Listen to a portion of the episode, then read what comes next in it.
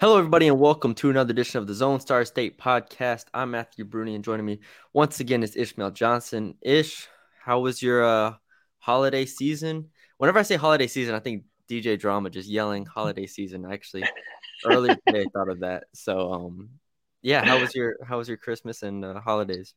It was good. It was good. It was uh, try to stay warm as possible. It's been a while since we've had a cold Christmas season, so that was that was unique. Uh, no, it was needed. I had had a little break from state championships, took a little break from sports in general, but I got back on it right after the right after Christmas. Uh, I saw you brave the cold weather with our with our buddy Matthew uh, uh, Brady Keene at uh, who's the head coach at Bandera to go to uh, the mecca of basketball. Mecca the Convocation Center in San Antonio. the Mecca. I yeah, I forgot. I didn't even have that written down in our our rundown, man. Yeah, North yeah. Texas versus UTSA. I was in San Antonio.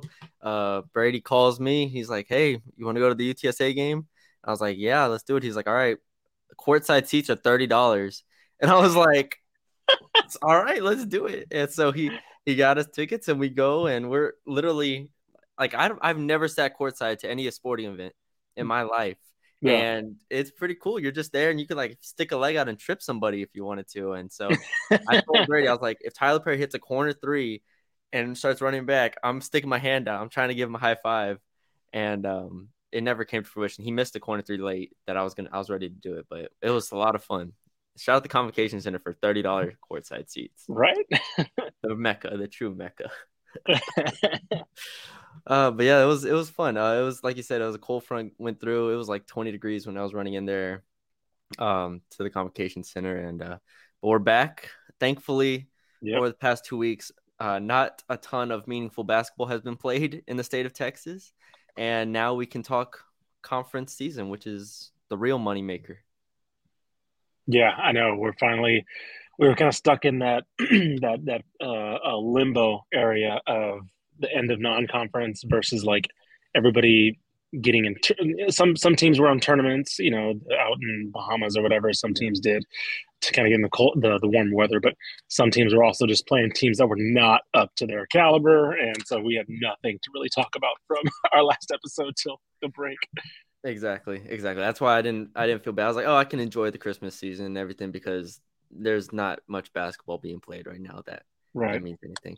Except Conference USA tipped off uh, their conference season on like December 20th and 21st, but then they had like they didn't play at all during the Christmas break, so now everyone's playing their second game as of last night. So it was like mm-hmm. still there was a long break there. Um, but I want to start with the Big 12.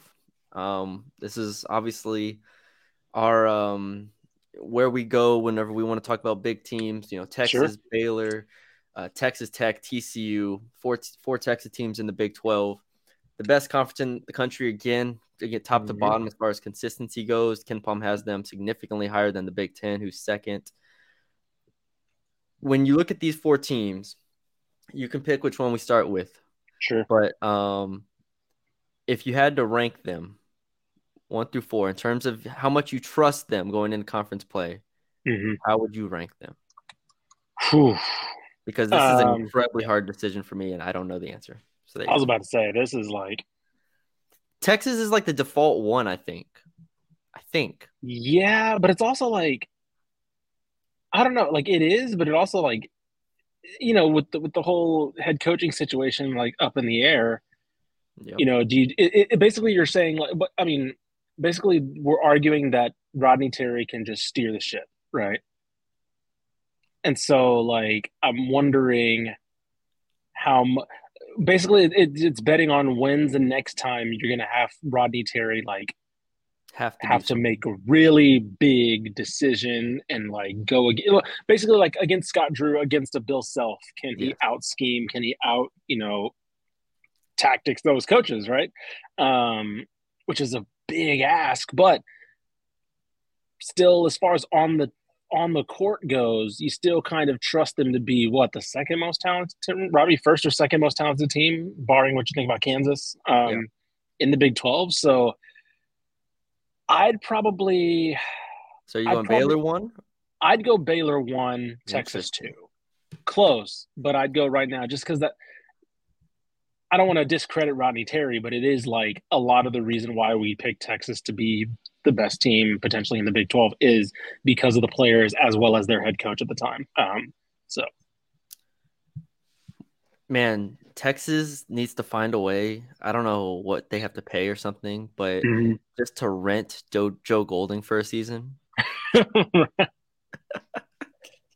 be awesome. Nobody, hope nobody from UTEP's listening to this, but like if they could find a way, just be like, hey, look, let's just pay UTEP like X amount of millions of dollars alone, and we'll just trade Terry back for Golding, and then give him back after the season. I like just a loan, a loan spell. Yeah, for, alone, alone.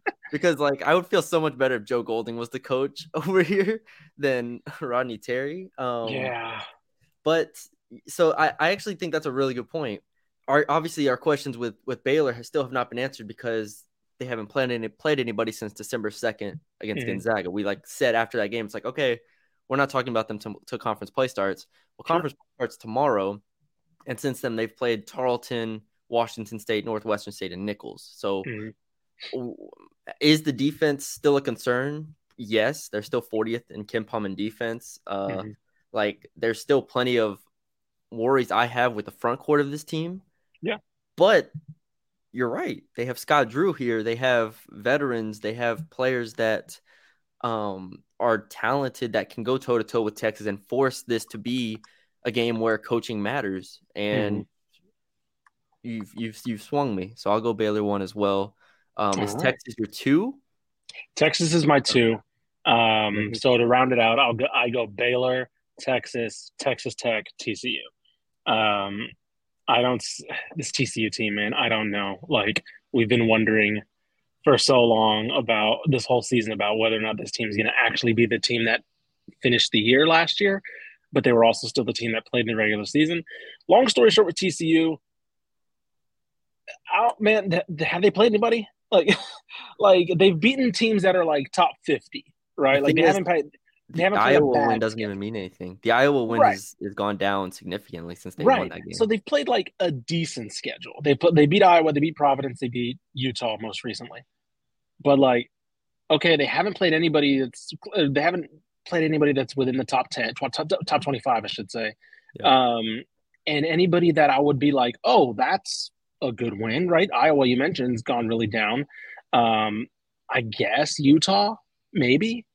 I don't know. Like for me, and the struggles that they had earlier in the year, they seem to fix a lot of that, right? Against Pine Bluff, against Lamar, uh, losing to Northwestern State.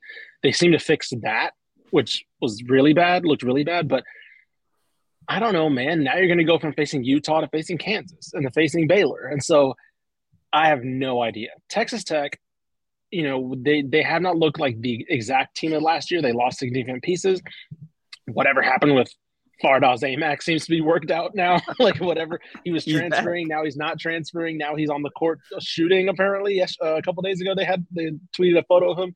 So like apparently he's potentially back at the end of the month. So like okay, cool. They may have shaken hands, made up, and maybe somebody threw him a bag. I have no idea what happened there. That was so weird.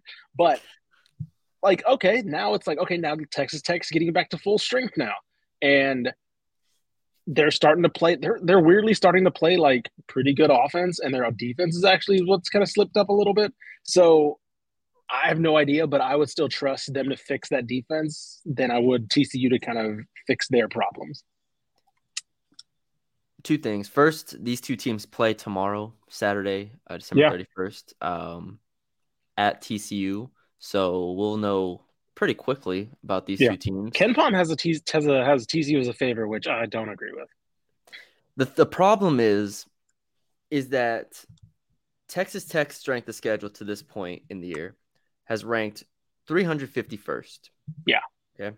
TCU has ranked 362nd. Like the second easiest schedule in the country. Like I don't know who mm-hmm. put together this TCU schedule, but literally they've played Pine Bluff, Lamar, Mississippi Valley State, Jackson State, Louisiana Monroe, and Central Arkansas. They've played six teams outside of the top 300 in KenPom. Like mm-hmm. that is that is it's it's it hurts my head to think about having to play those games if you're TCU coming off of the season, the end of the season you had last year, and then you're like, okay, let's get into this season. Okay, let's start off with Pine Bluff, Lamar, Northwestern State, Louisiana, and struggle with all of them, and then struggle with them, and then you beat Iowa. You're like, okay, and then Iowa falls off a cliff.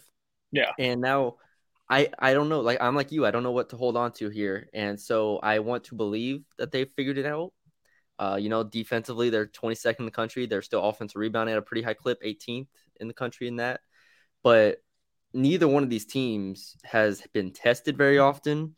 Sure. And neither one of these teams has, like, they're not, in theory, TCU has more talent than Tech. Am I wrong? Yeah. Yeah, no, no, I like, think you're right. The, the fact that like Fardaws Aimaq was basically their only big uh, uh, high profile acquisition. Obviously, guys like Pop Isaacs have been has been good mm-hmm. for them, but like in terms of the uh, off season, we really only saw Fardaws as their big get for Texas yeah. Tech. And I'm still call me call me a hater. I'm still not sold on De'Vion Harmon at this moment. Um, yeah, I mean, yeah, he's what's, what's he three on the season. Yeah, and he's uh, he's making twos at least. Twelve. He's yeah, averaging twelve and four, which is fine, right? They needed a point. They needed somebody. They needed a lead guard, and they've gotten one. But yeah like he's he was basically the other big acquisition, and it's like okay, he's kind of playing like a decent player, but what is it? You know, what is is he is he could he be your second best player on a conference championship team? I, I don't see it right now. No. Um, but uh, thankfully they have Pop Isaacs who has come on and shoot shot forty one percent from three this year. That's Man, if they had him last year, that this team this team might yeah. have won the comp might have won the conference. So again, got Harmon, Isaacs, Obanor, Batcho as your yeah. really your core four, and then you kind of fill in around them with Williams and Tyson, and so on and so forth. So it's obviously a good team, but mm-hmm. we'll know tomorrow how real they are because they got yeah. got to go over to, to Fort Worth and play a T- TCU team. Um, mm-hmm. all right, uh, let's let's do a quick temperature check of some teams and some conferences around here. Um, we look at Conference USA, and the only game I watched from this was North Texas. Obviously, I do, do the North Texas podcast, so yeah. North Texas loses a, uh, a heartbreaker. I'll call it a heartbreaker to FAU. FAU, it was basically a top 50 matchup, you know, North Texas and FAU, big game. Um, I think of all the games, I think it was ranked second by KenPom as far as like excitement rating goes. Mm-hmm. Um, and North Texas was thought it looked like they were going to do it it looked like they were going to do. It. I don't have everything in front of me right now, but they were up like eight or nine with five minutes left, mm-hmm. and then the floor just kind of dropped out. Abou fouled out. Tylor goes down with a cramp with a minute left, mm. and it opens up the court for a three for FAU to take the lead, and so um, they lose fifty to forty six. It was not a bad loss. Like I said, FAU is a really, really freaking good team, but yeah. You know, is it winnable game at home that you want them to win? Yeah. Uh, Rice beats Western Kentucky, and UTEP goes to double overtime with UAB. Man, what a game that was! What do you want to start? What, what do you want to talk about with Conference USA? All right. Um, since it's still fresh on your mind, let's talk. Do you have concerns about that North Texas offense? Because that was awful. Yeah. That looked yeah. that looked real bad. And you know, when did Tylor Perry went out late, right? Yeah, I mean, he cramped up with about yeah. a minute left. They hit a three. He missed the next offensive possession, and by the time he got back, the game was over. So. so you you watched all this game. I only saw a little bit of it. Please tell me that Tyree Eady and Aaron Scott. Um, that that that. Please tell me that zero is a typo on their on their points scored. It's not. It's not. It's not for Matthew Stone either. Um, who else didn't score? Did, did uh, Rubin scored? Uh, Jaden Martinez. I don't. Did he score? Rubin scored a total of eight points. Yeah. Kai Huntsberry, four points. By the way, these are dudes that played 29, 23, 29, 27, mm-hmm. 20 minutes, right? These yeah. are two starters, or three starters, sorry. Tyree Eady, Aaron Scott, and Kai Huntsberry combining yeah. for four points. Um, yeah, what is going on? Like the weird one is like they're not shooting. Like I think Kai Huntsberry had ten shots yeah. total. Uh, Aaron Scott had two threes, and then Tyree Eady had three shots total, two threes. Like, is it just like a a hesitancy. What did you kind of see there? Well, it feels like there's a, a few things here. I'll try to keep mm-hmm. it short, but basically, yeah. Before last year, they were always a slow tempo team, sure. but it felt like they still had a little bit more offensive freedom. Mm-hmm. Last year with Thomas Bell and JJ Murray, like like Coach Mack told us, right? It was like, all right, he had to really slow it down and just make it ugly and try to win games that way. Sure. So Thomas and JJ are gone. They replaced them with, you know, let's say Tyree Eady, who was scoring 10 points a game last year at North Dakota State, which is a good program. Mm-hmm. Um, add a guy like Jaden Martinez, who was a good player. Uh, Kai Huntsberry was is a capable was a capable, very capable scorer at his last stop. I think it was University of Mary and they got more talent offensively on this team, but they still play like last year's team. Mm. And so it's it's not pretty to watch because you're watching this team, you're like, okay, these guys should have more talent, they should be able to score the ball more efficiently, but they're playing like last year's team that couldn't score the ball that was, you know, pretty ugly and um, you know, finished the year 116th in offense. But if you go mm. back two years ago, right? Let's go to the 2020, 2020 season. They were 34th in offense. And I mean, even 2021, they were 101st in offense, but they were 40th in field goal per- effective field goal percentage. Like this year, they are 329th in effective field goal percentage. And it is a jarring, jarring change. And so that's the concerning part. Uh, the biggest thing for me with North Texas, if you want to look at this at a very, very surface level type thing, mm-hmm. is three point shooting. 2020, mm-hmm. they were 17th in the country three point percentage. 2021, 36th in the country in three point percentage. Last year, 59th in three point percentage. This year, 296th. Sometimes it's yeah. about making shots in basketball, and they sure. cannot make shots. Is it? Do you think that has to do with? We can kind of wrap up here, but do you think it has to do with like, you know, not having a natural kind of lead guard? you know, as opposed to, as opposed to somebody who's maybe asked, who is always asked to, or not always, he's only been there a couple years, but yeah. has been asked to be just kind of a, a, secondary handler slash gunner. Now, kind of asked to be a lead guard as opposed to like a Javion Hamlet, who obviously yeah. got his own shot, but also was able to just like move the offense. Yeah. Um, the hope was, I think that Kai Huntsberry would be able to take a lot of the pressure off Tylor. Mm-hmm. Same goes for Rubin, uh, Rubin Jones. Uh, yeah. But they just haven't they haven't been efficient at all on offense. Those two. Yeah. And so when it gets, you know, when it gets time to score, they just give the ball to Tylor Perry and get out the way. So um, right. Abou has been a lot better. Abou Ousmane, their their center, yep. he's been a lot better over the past few games. So, I mean, heck, he he had 37 and like 10 or something against UTSA. Mm-hmm. Um, so that was great, and he was good against FAU. But like, it's literally just Tylor and Abou, and nobody else sure can score the ball, and it's uh, it's it's jarring because a few years ago they had like James Reese and Mo Gibson and um, even Mardrez McBride last year. So yeah, it's uh I, I still think they're gonna win plenty of games just because sure. like like FAU barely beat them. Right. And FAU's a damn good team. Like they're gonna be fine against the, the Westerns and the FIUs, but it is uh it is concerning. It is definitely yeah. concerning. So yeah, um, kind of kind of you know, they'll still be um they'll still be around or they'll still be um, within the conversation, but like it does make you a little hesitant to maybe put them as like a favorite above FAU, above mm-hmm. a UAB, things like that. Um, yeah. So we'll see. Yeah, it's something to watch, definitely. Yeah. Um, UTEP and Rice, it's hilarious if you pull up their KenPoms. They're literally just the opposite of each other. Uh, yeah. UTEP is 325th in offense but 70th in defense. Yeah. And then we already know about Rice. Like we've talked about Rice plenty of times. Rice is 102nd in offense and 265th in defense.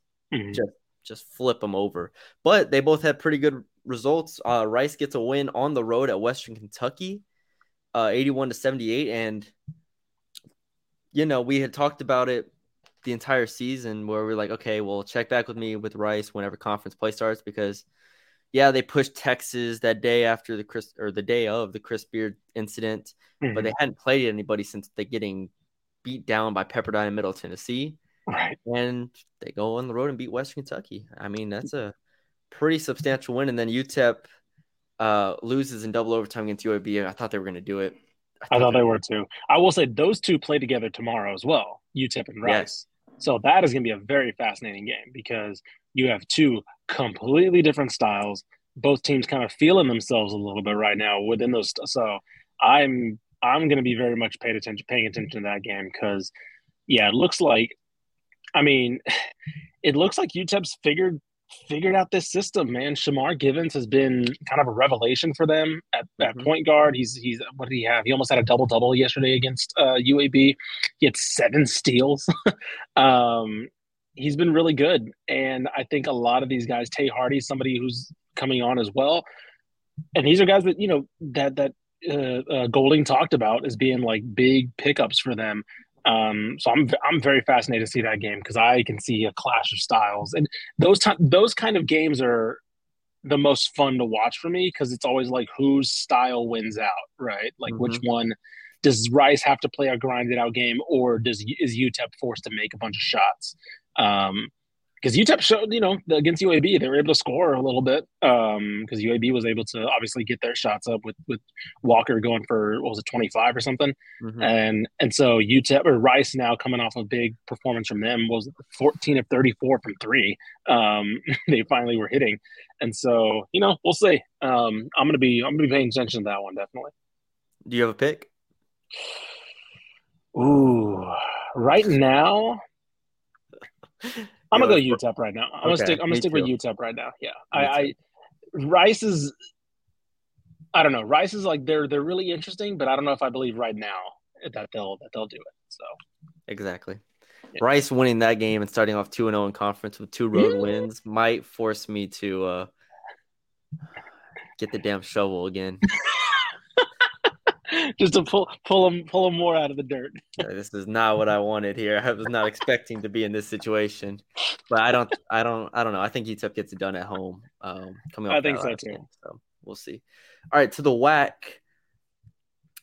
Stephen F. Austin beat Abilene Christian last night and uh, beat them by seven. I mean, that's a big game. That's two top, you know, 200 teams, pretty much two teams that are going to be fighting at the top of the WAC this season. It's funny yeah. if you look at the WAC, you know, on on KenPom, they're the 12th strongest conference of any, you know, of all the conferences. I think there's 32. Uh, you got Utah Valley, Grand Canyon, Southern Utah, SFA, Tarleton, still, um, all in that group. I mean, there's a ton of top 200 teams here. Basically, everybody's top 200 except UTA and RGV. Right. Like yeah, with with with Utah or sorry, with Sam Houston starting off as hot as they did, that kind of just like boosted the overall profile. Yeah, so um, that is going to be like we talk about Conference USA and how tight it is now that it's eleven teams. Like the WAC is very very similar in that you have two teams yeah. down, everybody else is like like Abilene Christians or no Utah Tech and then Tarleton are the are the next lowest ranked teams, and I don't want to play Tarleton, Tarleton State in any Absolutely capacity not. if I'm these teams. No. So, um, SFA beats Abilene Christian. I'm starting to get a little bit worried about Sam Houston State, even though they're still ranked very highly in all the ratings and everything. A little. They got they got pummeled by Utah Valley, which is yeah. concerning. Um, Utah Valley looks. I mean, they still look like they could probably win the conference uh, again, uh, be one of the top teams again in the conference. They had Fardaws last year, right? That was where. Fardaws yeah, that's where that's where Fardaws came back. So they're they're kind of reloading. Um, I don't think UTA is going to have a great time in the WAC. Um, no. they're no, they're they're in a rough spot right now. Um, but Sam, I mean Tarleton. We mentioned Tarleton. Uh, I'm trying to think. Tarleton beat yeah they beat UTA um, to start their conference play. Yeah, I mean this conference is like I'm looking at the KenPom projections right now, and this conference, the projection is Utah Valley right now at 13 and five, but right behind them, Grand Canyon 11 and 7, Southern Utah 10 and 8, SFA Utah uh, SFA Tarleton and Utah Tech 9 and 9, 9 and 9, 8 and 10. Like these are teams like within a hair of each other. Mm-hmm. Um yeah, this is going to be a potential. They have Abilene Christian is third to last, but 8 and 10. Like it is mm-hmm. such a tight race for this one. So I think the WAC is going to be somebody to a conference to keep an eye on. Um, yeah, Sam Houston that was really concerning against Utah Valley, um, especially with how great they started uh, the year. Uh, Qua Grant played pretty well um, in the game still, but yeah, it's it they didn't really have much outside of him in that one. Uh, Yeah. I think everybody else basically shot like below thirty percent from the field. Well, it's like they start off the season obviously beating Oklahoma, beating Utah, and you're like, okay, this is this is awesome. And then they blew the Yeah. doors off Northern Illinois and South Dakota. Um, but they've played basically only three teams in the top 200 outside of those of those first two wins, and they've lost Right. all three of them. So Nevada and Oklahoma State and Utah Valley, you know, and all of them were by what 14 or more. So Yeah. yeah, we'll see. Uh, it doesn't get any easier for Sam. Uh, like like we just said, the WAC is stacked top to bottom. So you have New Mexico State next, Grand Canyon, Tarleton, Southern Utah as your next four games, and uh, those will be those will be tough. So Yeah. we'll see. We'll see if they can bounce back. Um, they're still shooting thirty eight percent from three and only forty four percent from two. Nice. What an interesting team this is. um, all right, want to move on? Let's see what else we got here. Uh, real quick, Houston, got to talk about them. I mean, they're the uh, where are they in, in the AP poll right now? Third, I think they're third right now in the Yeah. AP poll. Yep. Uh, first in KenPom though, which is what really There's- matters. Yeah, they're still holding Um, on to that. Beat Virginia while we were gone, uh, Dece- December seventeenth. Uh, since then, they've beaten McNeese and Tulsa, so not a lot to talk about there. But they do have UCF and SMU as their next two games, and then Cincinnati. So this is probably the tough stretch of the American. Mhm. Um, It's a shame SMU is not. I don't even think they're. KenPom has them 153rd in the country. I don't even think they're 153rd in the country. They're Nah, it's five and eight it's, right now. It's scary hours right now for them, for them. Like it's not it's not looking good. Um, they did beat Utah State um over there in Mhm. Hawaii, and then they lost to Utah the next game. So I don't know. or lost to. Hawaii. Yeah, Hawaii. Sorry, Hawaii, Hawaii. Um, but yeah, we'll see if Houston can beat UCF. Uh, what is that? That's tomorrow. That's a big game. That's at home. I expect them to get it done. They're going to be double digit favorites.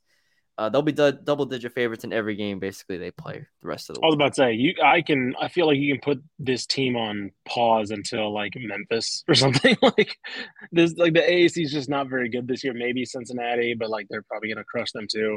Um, but like Memphis is the only team they have to worry about in the American right now. Yeah, And they don't play Memphis until February nineteenth. So God, who was the schedule maker for them? They a raise, man. They don't got anybody. So it's like a, I- and I'm I worry, and we don't need to talk big picture about this too long, but like I do worry they run the table or in the American or they go 16 and 2, 17 and 1 or something, Sure. and they still like when it comes to seeding in the NCAA tournament, they still get the short end of the stick. Like they get a three seed or something like that. They kind of do what they do, what they used to do with Gonzaga. Exactly. Like Yeah. last year, Houston got well, they were a five seed. Yeah. And we're like, how are they a five seed? And they go on to make the Elite Eight. And you're just like, this is ridiculous. This could have all been saved if you just watched watched Houston basketball and understood like this team is legit. So Right. um, we'll see. I do feel better now that they've beaten Virginia uh, Mhm. on the Mhm. road. It's like that's a win you can hold up there. And even though Virginia, I think lost, you know, lost the game right after that too. It doesn't matter. It's still like you can hold that up and be like, hey, we beat Virginia on the road. Um, yeah, we lost to Alabama at home, but you know, beat Oregon on the road, and then if they take care of business business in conference, and um, I think they'll be fine to be set up for a one or two seed in the tournament. But that is a long Yeah. ways away, so we'll see. We'll they see. Um, they have, I think they have quad quad one wins. They'll have they're projected to if they if they beat both Memphis, Memphis and uh, UCF, they'll finish roughly with one loss. I think um, um, Alabama will be their only loss, and so I think that'd be a. If they take both games against Memphis and UCF, I think that would be enough to hold on to maybe a one. Yeah. Um, but you know that means they have to, like you said, they have to run the table more or less to hold on to that one seed. I think Also- I wouldn't be shocked if they look for ways to kind of knock them a peg if they drop a game they shouldn't drop in, in conference. I also forgot to beat St. Mary's, so Yeah, that was a big one. It's it's it's it's an interesting schedule. It's not like you know they didn't play a Duke schedule, right? But they still had they had Alabama, St. Mary's, and then who's and then Virginia. Virginia. and so like those are kind of it. But it's like okay, they're two and one in mhm. those games, you know. So it's not like they blew got their doors blown off when they played real competition. yeah, maybe Oregon picks it up a little bit. I True. really Yeah. bank on it, but we'll Yeah. see. Utah Valley did beat Oregon as well, so Utah Valley is That's cooking with grease right now. All right. Um, to the women's side, uh, we have to we have to start off with the game of the year. if you've been following the podcast, you'll know what yes. game we're talking about. December 19th at the Fertitta Center. I would have been there if it was in San Antonio. I promise you, I would have. Oh, I, I um, would have been there if it was December 19th, 11 a.m. Um, Houston and San Antonio, Houston and UTSA, a battle yes. of the best two win teams in the country uh, at the time. Yep. And um, since then, I don't think they've won a game since then. So I think UTSA is two and eight right now. Yep. Uh, Houston is three and ten. Still, some of the best teams in the country at three or less wins. This uh, was the instant classic we wanted. Battled it out in the Fertitta Center, and Houston yes. ends up taking a an overtime win over UTSA 93 to 8 93 to 89. I mean, what a classic. What a game. Shout out to everybody involved. I, I don't have anything else to say here, but I mean Jordyn, Jordyn Jenkins, Jenkins 35. I was about to say Jordyn Jenkins went off in this one, man. that was awesome. She was she was under like I will say credit to UTSA because a lot of the issues I've seen with UTSA is like not being able to get her the ball in like yeah. effective positions or things like that. She, I, I don't know if this was just a thing Karen Aston hinted at. She was like leading runouts and like they were like feeding her like pretty good passes on the fast break, and she was finishing some stuff where she was behind the defense. And so, I uh, this was a lot of fun to watch, man. This was ex- literally the game we hoped to see because we were like, okay, on paper these teams are better than they've looked in the record, and yes. they should be competitive with each other. And so, sure enough, I mean, my God, that was awesome. I mean, UTSA literally ends the game shooting 53% from the field, right? Yep. And that's compared to Houston's 42%. They had 35 fast break points, 54 points in the paint, 27 points off turnovers. Oof. But Oof. they had 36 turnovers themselves. yeah, I was about to say they turned the ball over a ton. they had so oh many turnovers. God, dude. So what was like... it? Jordyn Jenkins seven, Kyra White seven, Sydney Love six, Madison Cockrell six, and she only played like 19 minutes. So like, gee, oh my goodness, that is the assist to turnover ratio of 11 to 36 is. And Houston got to the damn line. 34 free throws for Houston. Uh, Jordyn Jenkins four, Alyssa Coleman fouled out, Madison Cockrell fouled out. Uh, Kyra White, four fouls. Deborah uh, Nwakama, uh, four fouls. It's, my God. That's. Oh, I mean, they also got to the line. Uh, UTSA shot like 25 free throws, so it was, it was not a the prettiest game to watch, but um, it was nonetheless very competitive from what we what we expected to see from two teams that we were pretty we were pretty comfortable yeah. with. Houston was up 25 to 10 at the end of the first quarter. UTSA I was about to say Houston was up like 15 for 16 for a good while, and UTSA kind of battled back into it. And uh, UTSA outscores them in every other quarter and then loses in overtime. And then so there we have it. But had to highlight the back. game of the year. Um, had to highlight the game of the year there. Um, and then UTSA loses to to Louisiana Tech 62 to 57 in conference play uh, on Thursday. They got UAB at home. Uh, these are both mm-hmm. home games. They got UAB on on Saturday. Yeah, would like for them to win one of these games. Um, it still just feels very raw and very like new. All of this, so mm-hmm. I don't. I don't know. I don't know what to expect from UTSA. Uh, Houston went on and lost to Washington State after that game. Big game tonight. Houston plays SMU uh, at home at the Fertitta Center. Um, SMU is like we we've talked about them before on the podcast. They are uh, very solid this year. Mm-hmm. I don't know if Houston can get it done, but I do know that Houston will keep it close at the very least. Yeah, I think so. The one thing, so we we kind of have marginal expectations for UTSA this year. The one thing I'm really starting to slide under to the to the really concerned part um, is this team just turns the ball over so much. Yes. They turn like you mentioned it, 36 against against Houston, but they average average over 20 a game. Um, they shoot the ball fine. Their field goal percentage is I think 42 is a 40 yeah, to 42% as a team, which is about slightly above middle of the pack in the country. So it's yeah. fine. Uh, they don't shoot the ball great from three, which okay, whatever. When you have Jordyn Jenkins and a lot of inside players, you can just dominate in the inside, and you're a good rebounding team. Um, so that doesn't concern me too much. But the organizing the offense is clearly the issue right now because they can set they can score when they get the ball in positions. They just can't get the ball in those positions. Um, yeah. Let me see. I'm trying to think. Turnover rate. They're 304th in the country in turnover rate. Assist to turnover ratio 0.6, 255th. So again, that is the that is the big concern, and I'm gonna you know I'll capitalize concern, big capital C concern. Um, yeah. The thing that really is gonna hurt them this year, I think, um, and I'll put hurt in quotation marks, right? I think this is going to be a middle of the pack Conference USA team at best. Still, uh, next year we'll start talking about expectations, but yes. um, this is going to be what when they look back on this year, they're going to be like, man, we that was the big glaring weakness um, when it came to potentially being able to upset some teams that we maybe think they should be could be able to upset. I'm not saying they can beat Rice, but like they could be able to hold on to a game with Rice for a little bit. Um, they're going to look back and say yeah, we gave up 25 turnovers to to one of the best mid majors in the country. So, I um, all right, we got to talk about UTEP and Rice here. UTEP women's basketball continues to roll. They're nine and two now, two and zero oh in conference play. Just beat UAB by 18 points. UTEP and Rice play tomorrow. Mm-hmm.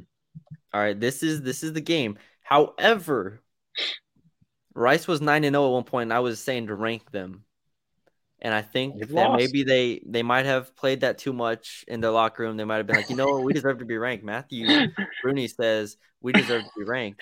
They they had it. They had the they had the tape going in the locker room. Yeah, exactly. Yeah, they drank the Kool Aid. Yeah, drank the Kool Aid, and uh, then they start off conference play zero oh and two. They lose to Middle Tennessee, who is Middle Tennessee's always good. West Kentucky though has not been good this year. Right. West Kentucky, I believe, was three and six, four and eight, some, somewhere around that and loses to them at home. Mm-hmm.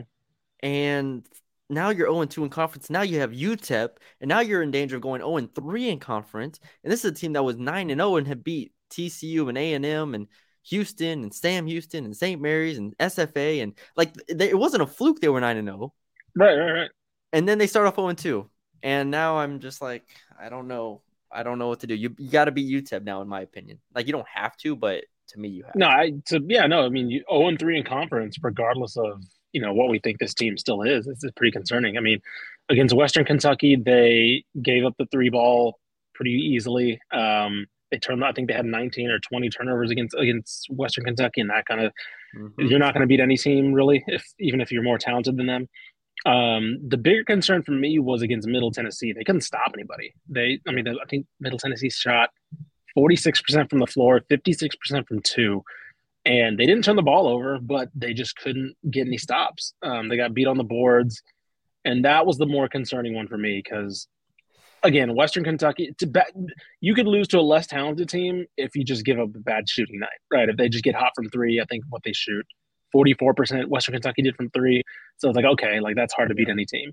Um, but yeah, the, when you just get beat on the inside, when you just can't, I'm, I'm trying to think. Uh, Courtney Whitson, Savannah Wheeler, and Kanisha Mala- Malashka, um, 22 points, 18 points, 21 points, right? And you just got straight up, you got beat. Um, Malia, uh, Ashley Austin went four of 11 from the floor. Malia Fisher went five of 16 from the floor.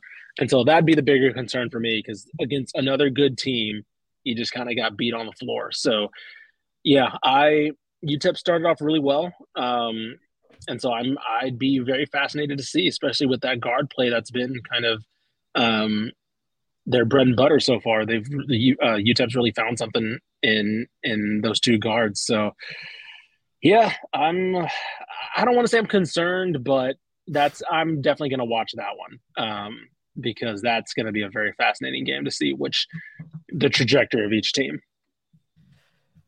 All right. Um, I realize now that we did not talk about the Texas A&M men, so we'll just include both Texas A&Ms, uh, oh, men and okay. women. yeah. This, okay. This final segment here. Um, I texted you Ish and I said, guess how much South Carolina was beating Texas A&M by? yeah.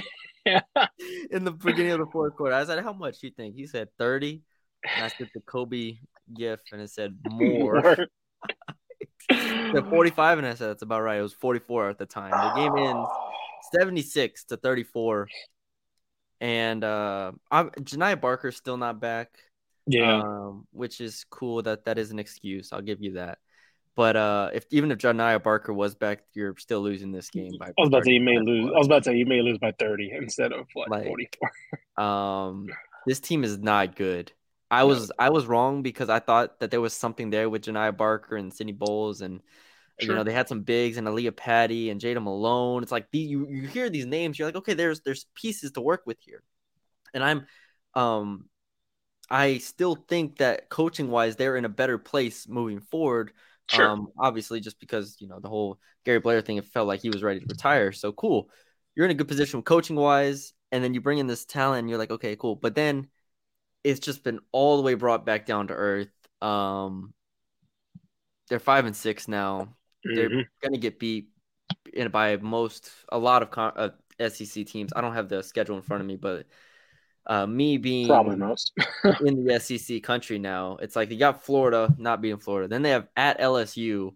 That game could look a lot like the damn South Carolina game. I just mm-hmm. I just watched LSU beat Arkansas by 20, and Arkansas is a lot better than A and M.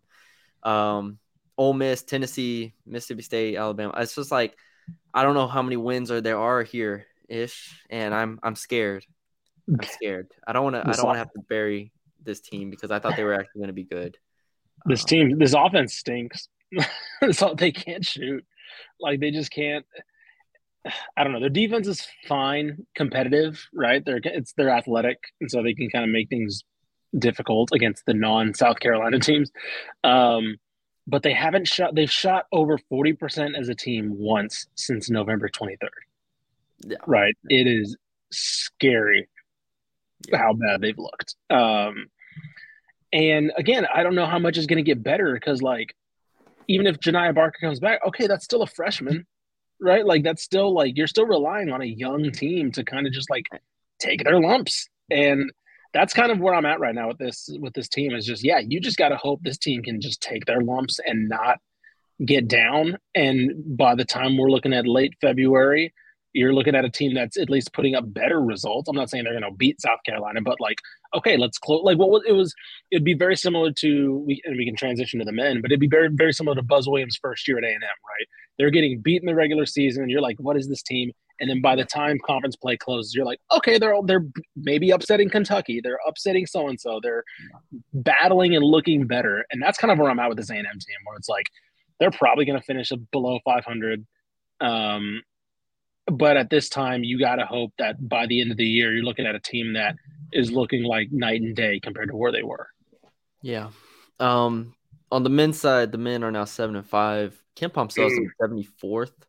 Yeah, um, feels generous to me a bit, uh, considering that they lost to Wofford, lost to Memphis, lost to Boise State. Uh, left. I see a lot of A and M fans on Twitter getting a little fed up with the Buzz Williams experience right now. I would, I would be too if I lost to Wofford. If I lost to Wofford, I mean, um, I watched Wofford play LSU, and they, they gave LSU some fits, but I also didn't think I don't think LSU is the best team ever, even though they just beat Arkansas. Right. Like our A and M, and the bigger concern for me is that the SEC is pretty wide open if you look at like the middle of it.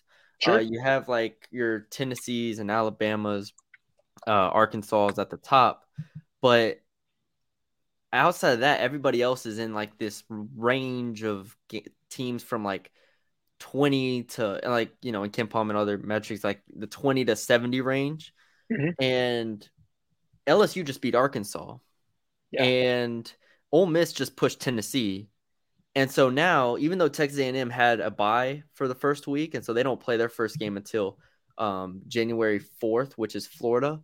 Mm-hmm.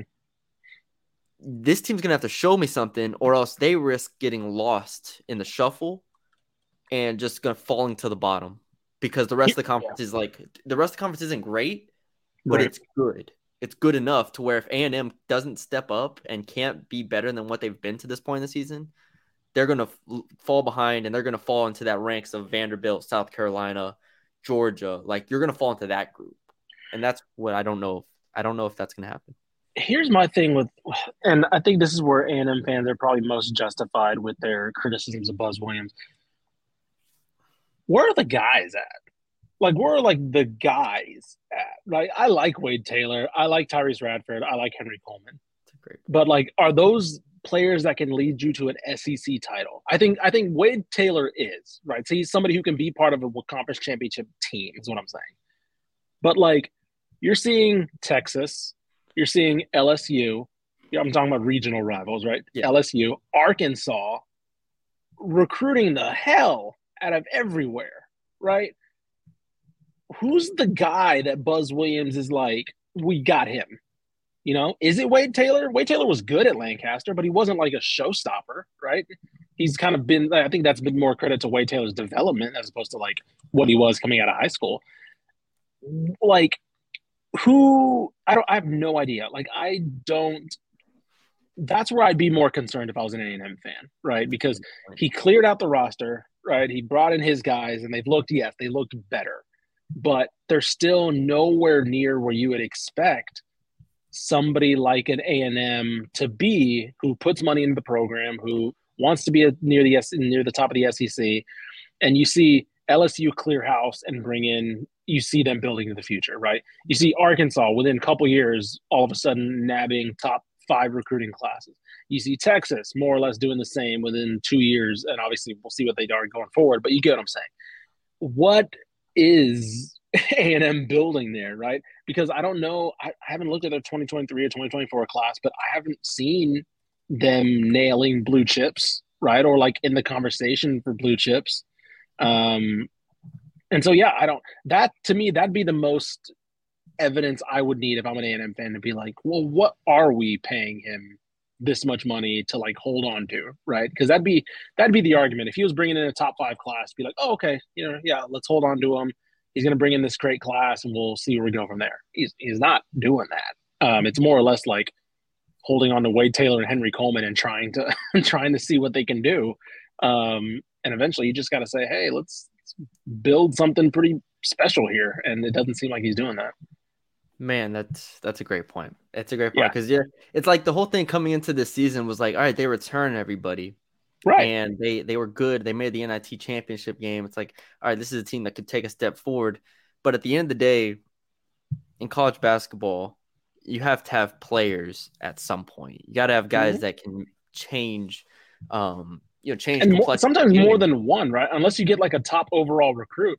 Like I said, I think Wade Taylor could be the uh, a starting player on a conference championship team, but he, I don't know if he can be the best player on a conference championship team, which is what they need him to be every night right now.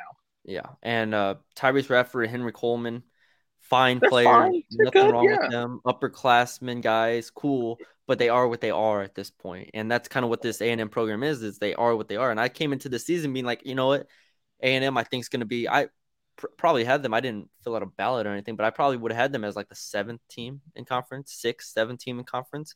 Mm-hmm. If they make the sixth or seventh team in conference, if they're the sixth or seventh best team in conference by the end of by the end of February, I will be shocked.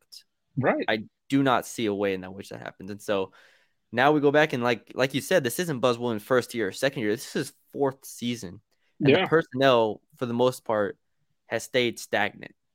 Like it is well below what you need to be a top four team in SEC. Well below right. that standard. So now I'm looking at I'm gonna look at I'm gonna bring up really quick the top 23 players for or top uh, the top Texas players for 2023 and 2024. Obviously, 2023 is mostly figured out.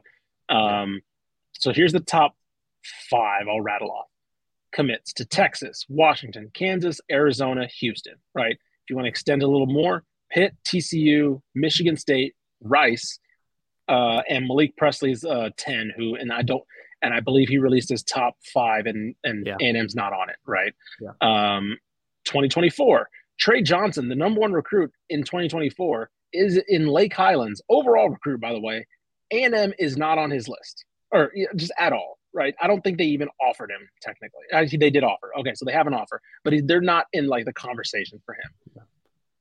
Again, like what what is this? Right? Like I'm looking at uh Jared Jared Harris at Silsbee right? Silsbee is in the vicinity. I'm not. It's not near an A and M, but like it's in the vicinity. Yeah. You should be able to recruit yeah, the Golden Triangle of Houston. Yeah. yeah. he's not. They're not in the conversation for him. And so, like, okay, cool. You're you're offering these guys. Yeah, cool. Of course, you're gonna offer them, but like, are you going to get them? I have no idea. And um, go back to that 2023 class. Uh, yeah. the last tab you had with uh, who was the commit to Washington? I've already forgot his name. Uh, it was Wesley Yates from Beaumont Wesley United. And his and LSU was in the final two. I, I, think they came in second for him. They came in second because that was yeah. the whole thing. We're following him in his recruitment. It was LSU and mm-hmm. Washington mm-hmm. for a while, and so they end up going to Washington for whatever reason. Yeah. Um, I think his uncle works on the staff, or something like that. Something like that. Um, yeah. but still, LSU was in that conversation for that for that type of player, right? And LSU. Mm-hmm um, even in the last class, brought in the 30, I think a, a top 40 player and then a top 70 player. It's just like, it's you got to start picking up players like that at some point. Like you can be the best Ron, coach in the Ron world. Ron Holland, who's going to Texas, Arkansas was in the conversation for him, yeah. right? These are people around you, and then eventually, obviously, Texas is going to be in the same conference, and so I, I just I don't know. I feel like if this is the trajectory of A and M, I just don't know how you can justify holding on to them because like you're falling behind. You just are. So, yeah, significantly. And so that's it's it's a good point because you have to at some point start having big picture conversations because this is year four. This is mm-hmm. not year one. This is year four. This isn't even year two, yeah. year three. And so I have no clue what the contract situation is, but you can't say he hasn't had a fair shake. I don't think they fire him after this year unless if it goes really, really wrong. Like, right. what would it take? It would probably take a five and thirteen conference season I was about to say it probably. I think. I mean, honestly, below 500 probably in conference. Oh, I don't know. Then he's gone. Then I don't think they're. I, I I probably have them in the seven win range right now. If I had to guess, KenPom has them 7 That's 11 fair. in conference. Sure. I, I think like because like if you if you go from winning the NIT to going below 500 because like you would think the standard would be okay hey get back to the tournament now yeah, right make the tournament and so like okay if you miss the tournament and let's say they miss the NIT as well I, I what are you what are you holding on to? You brought everybody back. They've never made the tournament under him, right? No, they never have. I think the 20 I think that 2020 year they could have. I couldn't remember how they went that year. No, COVID, they went 16 and 14 two, in 2020. They went 8 and 10 okay, 21, yeah, 27 and 13 last year, which was inflated by the tournament runs that they had. Um, yeah. And I think the bigger thing is he's also not like the most likable personality. Like he's not like the most fluffy guy, you know. Yeah. Like Buzz Williams is kind of he can be kind of a, a, prickly character. So I think that also won't earn him a lot of friends, and if he's trying to like uh, pitch to keep his job for the future.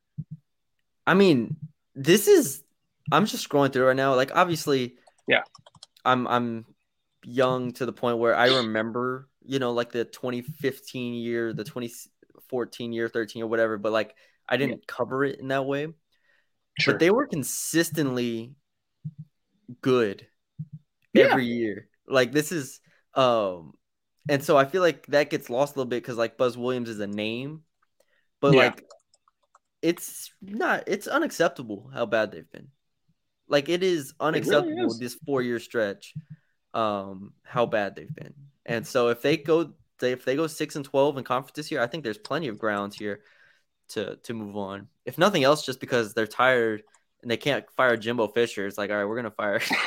we're gonna fire yeah, we're gonna fire someone. Damn it, someone's getting fired for this damn the, the seasons that we're having right now. This is ridiculous. like we gotta fire someone. Damn it. someone's got to be gone. Uh, I mean, it was Gary Blair left on his own. We didn't get to fire him. I mean, so like literally think he took, bad he took the he took the the the the fire away from him and he's like, "Now, damn, we're gonna fire him. Why why did he retire?" Because after that, yeah. So I'm just like sitting here, uh, wondering. It's like you, A&M is man. A&M athletics is in a really really challenging spot right now, just with all everything. Um, yeah. from as far as just the football men's basketball, women's basketball goes, those three sports. Um, I don't even know how good they are at baseball, but regardless, it's like yeah, they'll be tough spot. They're, they're, they're gonna, they got they hired the TCU coach of baseball, so a little bit they're fine. Okay, so they're happy. I forgot, I forgot his name. Yeah, but uh, but it's also like I don't know who they go get after, right? Like there's, I don't know, like I really don't. Like Buzz Williams was kind of like was yeah. in a way that guy that you go get, right? When he was playing yeah. Virginia Tech. Um, and so it's like, okay, now you got to kind of get a little creative. Maybe somebody who didn't coach at A and M before in the past, um, which of course Buzz Williams had the ties to to A and M. So yeah, I don't know. Like it, it isn't that. I guess that doesn't help that conversation towards like, well, what do you do now, right? But in my opinion, you just you figure it out, right? You have you have the money, and you just figure out what you do next because you should be able hard. to bring in. No, right. It's I was about to say it isn't that hard. You can't have the fear of the unknown. Yeah, all these teams are just Missouri's out here fighting, beat, beating Kentucky by 20 right. with Dennis yes. Gates, first year head coach. Like right. Florida consistently decent every year. It's like this isn't that hard. It doesn't matter. Your Auburn, Bruce Pearl is awesome. Like they're they're winning over there. Like it does location A is already not a big deal, but you're in you're an hour from Houston. Yep. Like this this isn't that difficult. You have money, more money than all the programs that I just named, pretty much. Especially yeah. just don't pull a Georgia and hire your rival's coach who they want to fire anyway. exactly. Yeah. Don't, don't do that. Don't do that. But I'm just saying, like, this isn't rocket science here, right? A&M yeah. has money. They have location. Um, they have a, a, little bit of. I'm not saying they have national championship history, but they've been good. Um, yeah, they've been good. I was yeah, about to say, I remember Acie Acie Law in my memory is like as prominent as like TJ Ford, right? Like I remember him, yep. him going toe to toe with Kevin Durant. I remember yep. that game, right? They have a mm-hmm. history at A and M of being good at basketball. So mm-hmm. yeah, no, this should be a, a program that it shouldn't be settling for this. Like if this was if this was well, I can't say if this was football because they're literally going through the same thing. um, but the difference is he's not on a Jimbo Fisher contract, so they should not have any hesitation. If Jimbo Fisher was making what Buzz Williams was making, he'd be gone yesterday. so I was could be gone after the App State lost. Yeah, right. Exactly though. That's what I'm saying. Like if the contract should not be an issue because they're clearly if they're thinking about firing Jimbo Fisher, which obviously they, they're not going to, but if they were thinking about it, they can fire him. They can fire 15 Buzz Williams on his contract. I don't even know the I don't even know Buzz Williams figures. It's probably like three or four million, which is like good money, but it's like you got 90 million over here buyout. Or just you know, we're not. I was about to say, the, like, like, you mentioned, here. like you mentioned, they they want to fire somebody. fire no, somebody. I, I don't. I don't talk. I don't have A and M friends, but I'm right. just assuming that if I was an A and M person and I couldn't go to a football game or a basketball game, men's or women's, and watch a decent product, right. I'd be I'd be livid, livid. You be firing. Some, you be firing somebody. Someone's getting fired. Someone's getting. I want to enjoy. See, if you're Texas, you can take your frustrations out on the fact you got one of the best basketball teams right now in the country, right? Men's and women's, right? Okay, cool. You lost the Alamo Bowl. I'm gonna go watch the men and women play good basketball. Yeah. You can't. You can't have both. You just can't have both because you, when the season ends, you got to have a solace somewhere. You got to have relaxation yeah. somewhere when one season ends. So, yeah, if you're A and M, you gotta you gotta uh, think about your mentals, man. think about your the crazy thing is, and uh, to wrap this up, it's like, yeah, I really think A and M has one of the easiest SEC schedules out there. Like they only play Tennessee right. once, they play Alabama once, um, do, they play Arkansas twice. Okay, give them that. But like they start off conference play sure. Florida, LSU, Missouri, South Carolina, Florida as their first five games. There's no That's reason they should they should go three and two in that stretch, pretty much. If if right. this team is decent. So that that's all. That's all. You got three of those games at home. It's like those first five games will tell us everything we need to know. If this team is going to be a cellar dweller down there, they go one and four in that stretch, or even if they, even if they go two and three, like let's just say they beat South Carolina and Florida once, and they lose mm-hmm. to LSU and um, Missouri and Florida in the other game. It's like still that's not enough because then you get into Kentucky, Auburn as your next two games, and then it just starts to ramp up a little bit. So, yeah, we'll see. We'll see. We'll but, see. Yeah, that was that was a long one because I didn't expect. I guess we didn't expect A and M to be in the conversation for like being bad based on how they ended last year. Yep. But they kind of looked a little little average. Bad. They've looked bad. They've looked bad. I mean, their best win this year is against SMU. Well, DePaul. They beat DePaul. So shout out to Paul. Sure. And Loyola Chicago. That three game stretch right there of Loyola Chicago, DePaul, SMU. Um, as much as I want to praise it, you're not facing those teams in the SEC. I'm sorry. Even right. though I don't like, I don't think LSU and Florida are great this year. You're gonna have to play a lot better. So we'll see. There's a good uh 15 minutes on Texas A&M. That was fun. I was about to say that might be the podcast uh subject right there.